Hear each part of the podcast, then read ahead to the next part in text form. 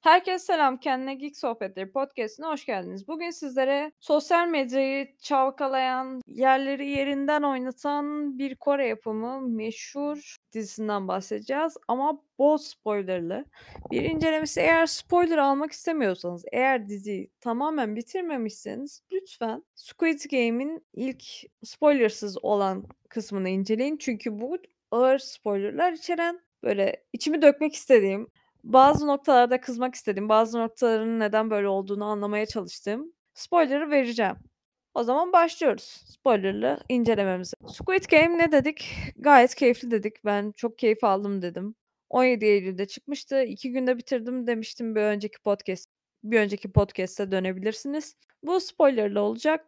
Şimdi Gi-hun karakterimizi ben bayağı bir sevdim aslında. Hani başta hayırsızın tekiydi bilmem neydi ama sonrasında hani fedakârlıkları falan hoşuma gitti. Gi-hun'la ilgili sevmediğim şeyi söylemem gerekirse Gi-hun karakterini bence biraz bazı noktalarda fazla zorlamışlar. A, bak aslında o melek gibi çok iyi bir ins Ya tamam iyi iyi, hoş da yani ya Sang-woo mesela ne kadar düzgün bir çocuk. Zamanında sınıf birincisi olup Seul Üniversitesi'ni kazanıyor. O kadar zeki, o kadar hani geleceği parlak olduğuna inanılan bir çocuk borç batağına batmış. Bilmem kaç milyon won borcu var. Zaten nasıl o kadar borca battığını da bir türlü açıklayamadılar. Ya o adamın bile gözü dönmüş. O adam bile hani karakterin şerefine, her şeyini sat Seul Üniversitesi'nden çıkan adam iş bulamıyor. Yani sanki iş bulamayacaksın da hani orası da bana saçma geldi. Sanki şey o parayı döndürebilecek kıvamda değilsin. Yani o zaman sen Seul Üniversitesi'nden ya atıldın? Dünyanın en iyi üniversitelerinden bir ya sen o üniversiteyi yarıda bıraktın. O üniversiteden çıkmış birinin işsiz kalıp o parayı ödeyememesi mümkün değil. Hadi bak bir iş yapmışsındır, tutunamamışsındır, batmışsındır. Hadi bak buna inanabilirim. İflas etmiştir ama o adamın bir şekilde iş bulup kapatamaması bana çok mantıklı gelmedi. Belki çok ben çok yanlış düşünüyorum. Çok özür dilerim ama bence o adam çok rahat CEO bile olabilirdi. Eğer gerçekten Seul Üniversitesi'ni tamamladıysa başarıyla. Ha, ama yarıda bıraktıysa ya da disiplin suçundan dolayı okuldan atılmadıysa ya da o Seul Üniversitesi her şey en başından beri yalan değilse o zaman be benim dediğim gibi olmalıydı. Ha, neyse bu kısmı geçelim. Sang-won zaten dizi tarihinde en tiksindiğim karakterlerden bir tanesi oldu ama en başında onda o hırsı gördüm ya, hani o şemsiye olayında, o 2'nci oyunda dedi ya hani herkes dağılsın, ben üçgeni seçeceğim, herkes farklı bir şekil alsın diye. Yani arkadaşının ne kadar zorlanacağını tahmin etti ama sırf ölsün diye Gi-hun yani bizim başrolümüz ölsün diye adama böyle "Gi-hun" dedi. Sonra bir seslendi. Gi-hun garibim böyle baktı. "Ne oldu, bir şey mi söyleyecektin?" O da dedi, "Yok, yok bir şey söylemeyecek." Ben böyle bir şey görm İnanılmaz nasıl bir hırs bu ya? Adamın gözünü para bürümüş. Böyle bir şey olamaz. 6'ncı bölüm meşhur hani kanka bölümü var ya zaten en yüksek puanlı bölümü oydu. O bölümde zaten Ali'yi satması. Ya Ali'yi satacağını ben aslında biraz düşünmüştüm. Ali'yi ben seviyordum zaten. Acıklı, zor bir hikâyesi de vardı. Kendisi göçmendi. Hani iyi birine de benziyordu ama çalışıyordu. Bir türlü parasını da vermiyorlardı. Zaten karısı vardı, çocuğu vardı, bebeği vardı daha doğrusu. Ya iyi birine benziyordu. Hani kötü kötü biri değildi. Çalmıyordu, çırpmıyordu, bir şey yapmıyordu. Hani dilencilik yapmıyordu ya da gasp etmiyordu. İyi biriydi ama bir türlü maalesef tutunamadı. İşte oyunu neredeyse kazanması, o misket oyununu neredeyse kazanmasına rağmen Sang-woo'nun yalanına inandı ve hani ona güvendi. Sang-woo zaten dedi ya, "A, sen öyle elinde taşırsan insanlar çalmaya çalışır senin misketlerini. Sen bana ver. Ben onu bir güzel saklayayım." Ya orada zaten dedim ki bu kesin bir şeyler yapar.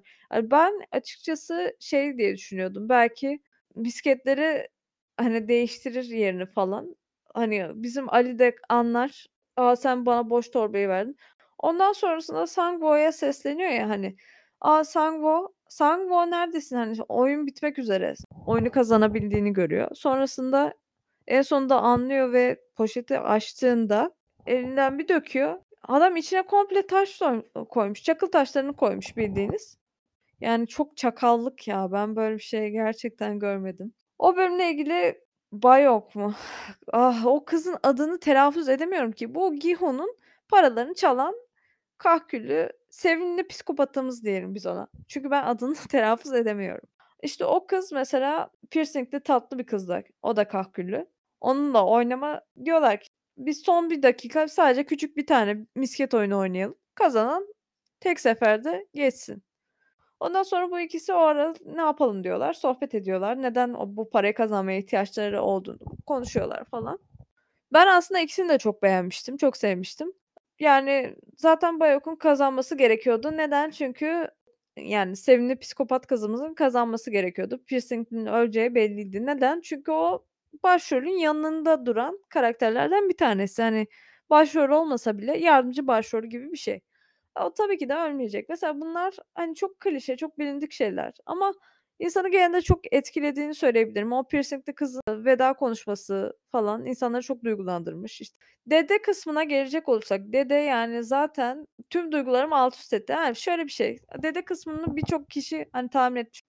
Yani belliydi zaten hani o adamdan bir şeyler çıkabileceğini düşünüyordum ama gene de böyle hep böyle kendini acındırmaya çalışıyor. Yok altına işiyor. Yok o gece adam en tepeye çıkıyor. "A, korkuyorum herkes birbirini öldürecek." böyle titreyerek en tepeye çıkıp söylüyor ya.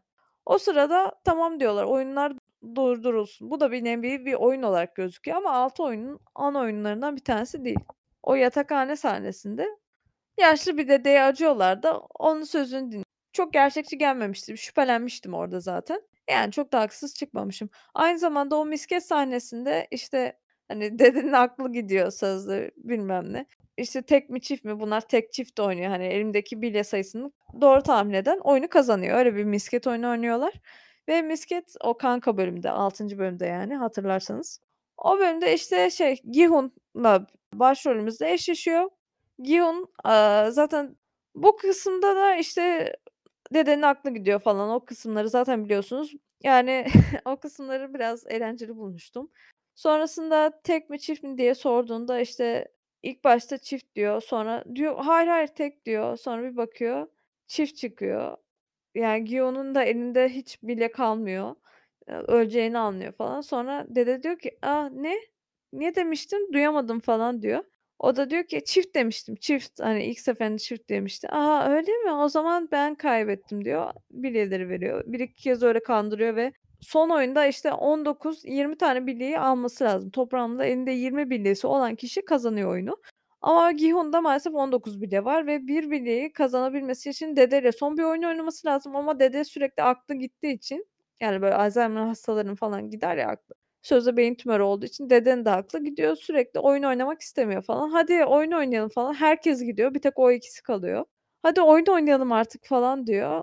O da diyor ki, "Ben yapamam." "Ya" dede diyor, "Son bir oyun oynayacağız alt tarafı. Hani, niye böyle yapıyorsun?" falan. Dede de, işte, o sıra aklına geliyor. "Ya, öyle mi? Sen hile yaparken baban yaşında birini kandırmaya çalışırken iyiydi." falan diyor. Yani o an, işte, tek çift olayında aslında o öldürülmesin diye yalan söylediğini anlıyorsunuz. Ki ben aklıma gelmişti aslında rol yapıyordur, hani, falan diye. Ondan sonrasında zaten en son sahnede, eee, şey, ona hediye veriyor, işte, ben sonuçta biz kankayız bilmem ne.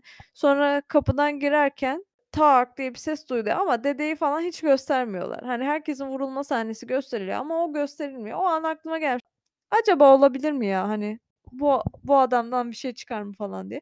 Son bölümde zaten asıl baş karakterin bu olduğunu anladık. Her şey bu adamın tamamen zevki için yapılmış bir şey. Onun çok güzel bir sözü vardı. Fakir ve zengin insanlar arasındaki en büyük benzerlik falan filan, hani, öyle bir şey.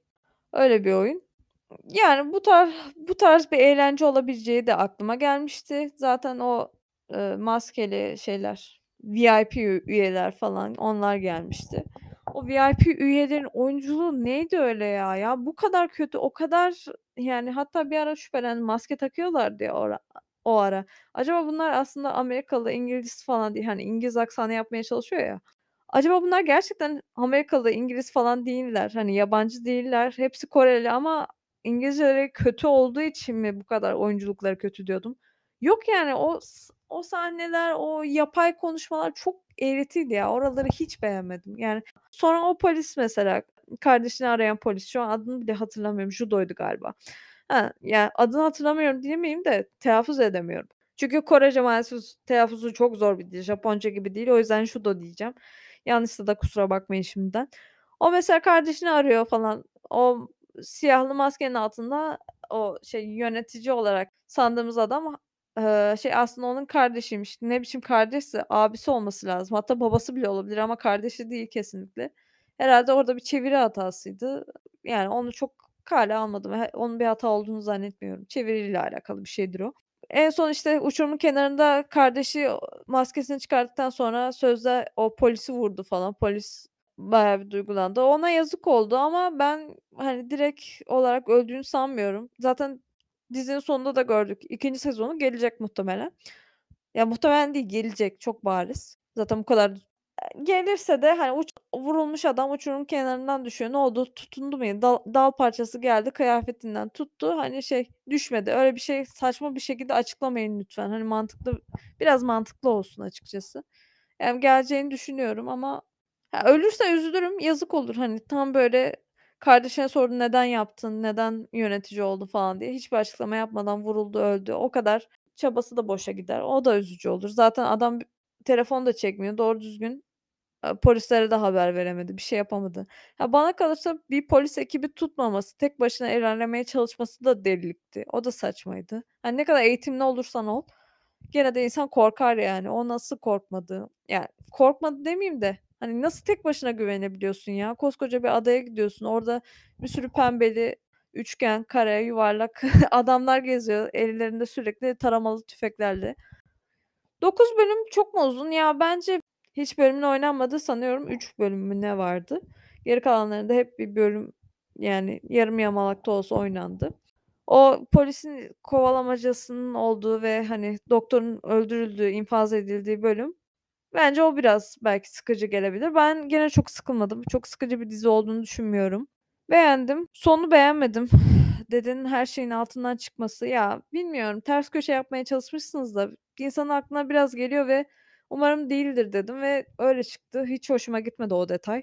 Yani, zaten gitti saçını kırmızı yaptırdı. Ya, o kadar çaba sonrasında, bir yıl sonrasında zaten Gi-hun'un kazanmasına rağmen bir won'una, bir kuruşuna bile dokunmaması paranın.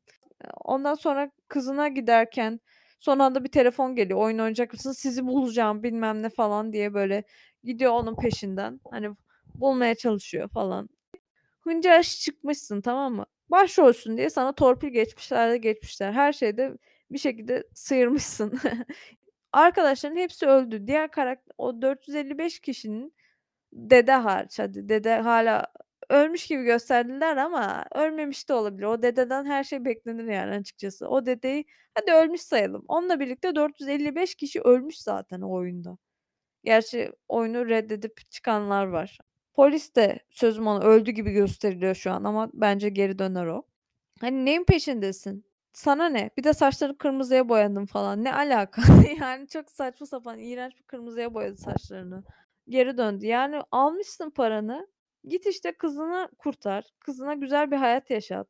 Kızının peşine düş. Bir daha deseler ki sana oyuna katılacak mısın? O da dese ki hayır ben bir daha asla böyle iğrenç bir oyuna katılmak istemiyorum. Onlar da dese ki telefonun ucundaki kişi ama kızın eminim senin bu oyunu oynayabildiğini görmek isterdi. Yoksa bir daha bir şeyi görebileceğini zannet "Kızıma ne yaptın?" falan böyle, hani, kızını kaçırdıklarını duysa, işte, intikam amaçlı falan gitse. Bak bunu anlayabilirim ama bu şekilde kızına gidecekken "Sizi bulacağım." Ya, bulup ne yapacaksın? Nere hangi adaya gittiğini bile bilmiyorsun. Hadi buldun diyelim. Ne yapacaksın? Ne yapacak? Nasıl intikam alacaksın taramalı adamlara? Neyin peşindesin yani? Hani, bence bazı şeyler dozunda bırakılmalı. Ya, ben 2'nci sezonun çok iyi olabileceğini zannetmiyorum. İlk sezonu çok beğendim ama 2'nci sezon bence güzel olmayacak. İii, umarım ben yanılırım. Adam kızına gittiğini, mutlu mesut olduğunu görsek o bile daha iyiydi. 2'nci sezon 2023'te falan gelir diyorlar. Bilmiyorum 2 yıl. 2 yıla ya, merak ederim kesinlikle. Bu kadar sevip ayılıp bayıla izlediğim, 2 günde bitirdim ki çok zorlasam bir bölüm bir günde de çok rahat bitirdim. Bir önceki podcast'te de belirtmiştim. Güzeldi. Emm, ondan sonra beğenmediğim ha, bak şu oyunlarda beğenmediğim kısımlardan, mantıksız bulduğum noktalardan bir tanesi bu, hani, cam oyunu vardı ya, 5'inci oyun. Cam oyununda sevmediğim noktalardan bir tanesi, yani, en sonunda bu camcı, eee, bilyeyi attı ya, hani, ses kontrolü yapmak için. Ya, ben yanılıyor olabilirim de, hani, biraz çaprazdan atsaydı, ikisine böyle sektirebilmeye çalışsaydı ve o şekilde sesleri sesler arasındaki farkı ben bence anlayabilirdi ya. Sizce anlayamaz mıydı? Bir de ben şöyle bir şey fark ettim, bir detay fark ettim ama yanlış görmüş de olabilirim. Eğer yanlışsam lütfen düzeltin. Aslında temperli cam daha kalın olduğu için, daha kalın demeyelim de daha farklı bir maddeden yapıldığı için daha soluk ve daha böyle şeffaflıktan uzak bir cam. Ama, hani, normal cam çok saydam ve direkt olarak aşağıyı böyle daha parlak bir şekilde görebiliyorsunuz. Hani, karanlıkta bile bu detay biraz daha net bir şekilde gözükebiliyordu. Belki ben yanlış görmüşümdür. Hani, o o farka bakabilirlerdi bence ama bakılmadı. Kimisi zaten o şey camlı bölümü daha heyecanlı bulmuş misketli bölümden. Bence camlı bölüm de çok güzeldi. Misketli bölüm de çok güzeldi. Halat bölümü de güzeldi ama halat bölümünde, yani halat oyununda beğenmediğim bir nokta var. Yani dedeyi koyuyorlar. Zaten 3 tane kız var. Karşı taraf komple erkek ve genç erkek. Yani genç delikanlı var karşı tarafta. Aslında bizim Giho'nun bulunduğu grubun halat ekibinde oyunu kazanabilmesi çok zor. Çok neredeyse imkânsız ama bir şekilde kazanıyorlar. Taktik maktik yapıyorlar. Yani dede ölmeyi riske mi attı yoksa karşı tarafa gerçekten daha yağlı bir yüzey falan mı koydular? Hani, ayakları kaysın.